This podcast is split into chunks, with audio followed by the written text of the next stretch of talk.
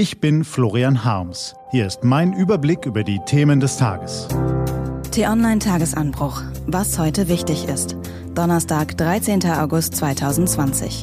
Corona außer Kontrolle, Trump als Präsident ungeeignet und Wahlunterlagen für Blinde.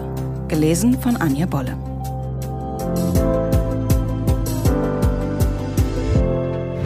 Was war? Wenn Corona außer Kontrolle gerät. Die Infektionskurve steigt wieder, die Diskussion nimmt wieder Fahrt auf.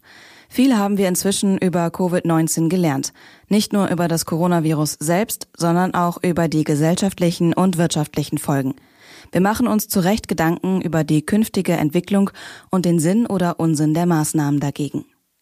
In Indien sehen wir, was geschieht, wenn Covid-19 außer Kontrolle gerät. Die offiziellen Zahlen geben nur ein lückenhaftes Bild der Lage wieder, können aber immerhin den Trend skizzieren. Die Infektionen steigen exponentiell, die Zahl der Toten tut es ebenfalls. Mehr als 2,3 Millionen Menschen tauchen in der Fallstatistik auf, womit Indien bereits den dritten Platz auf der weltweiten Rangliste belegt, obwohl die Zahlen kein realistisches Bild abgeben. In den Slums von Metropolen wie Kalkutta, wo sich selbst die Einwohnerzahl nur Pi mal Daumen schätzen lässt, ist die wirklichkeitsnahe Erfassung von Erkrankten eine unlösbare Aufgabe. Die Schwierigkeiten beginnen schon viel eher. Beim Reinkommen zum Beispiel, und zwar ins Krankenhaus. Vor allem, wenn man weder Geld noch Beziehungen hat. Ein typischer Fall sieht so aus. Ein zwölfjähriger Junge mit schweren Atemwegsproblemen wird von seinen Eltern ins Krankenhaus gebracht, aber dort abgewiesen. Zweiter Versuch, diesmal in Begleitung eines Mitarbeiters der Hilfsorganisation Calcutta Rescue. Wieder nichts.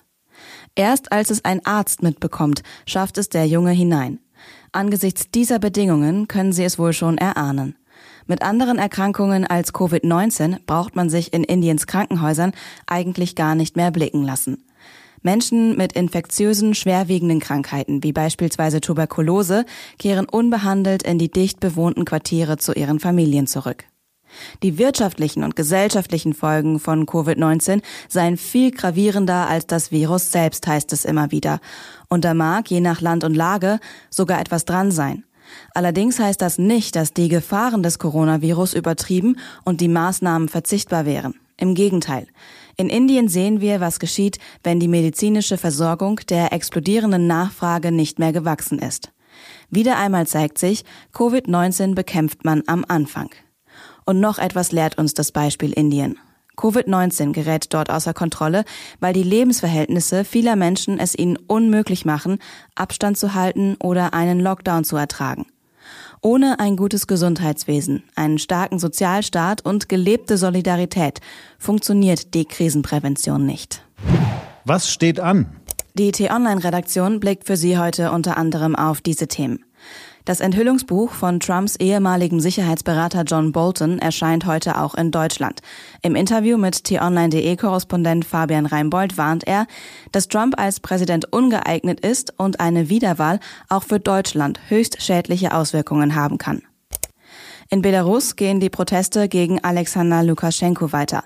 Langsam wird es Zeit für scharfe Sanktionen. Und in Bremen entscheidet sich ein Verfahren um die Beschwerde der blinden Sängerin Corinna May.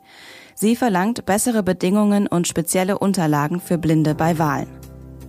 Das war der T-Online-Tagesanbruch vom 13. August 2020, produziert vom Online-Radio- und Podcast-Anbieter Detektor FM. Den Tagesanbruch zum Hören gibt's auch auf Amazon Echo und Google Home. Fragen Sie nach T-Online-Tagesanbruch.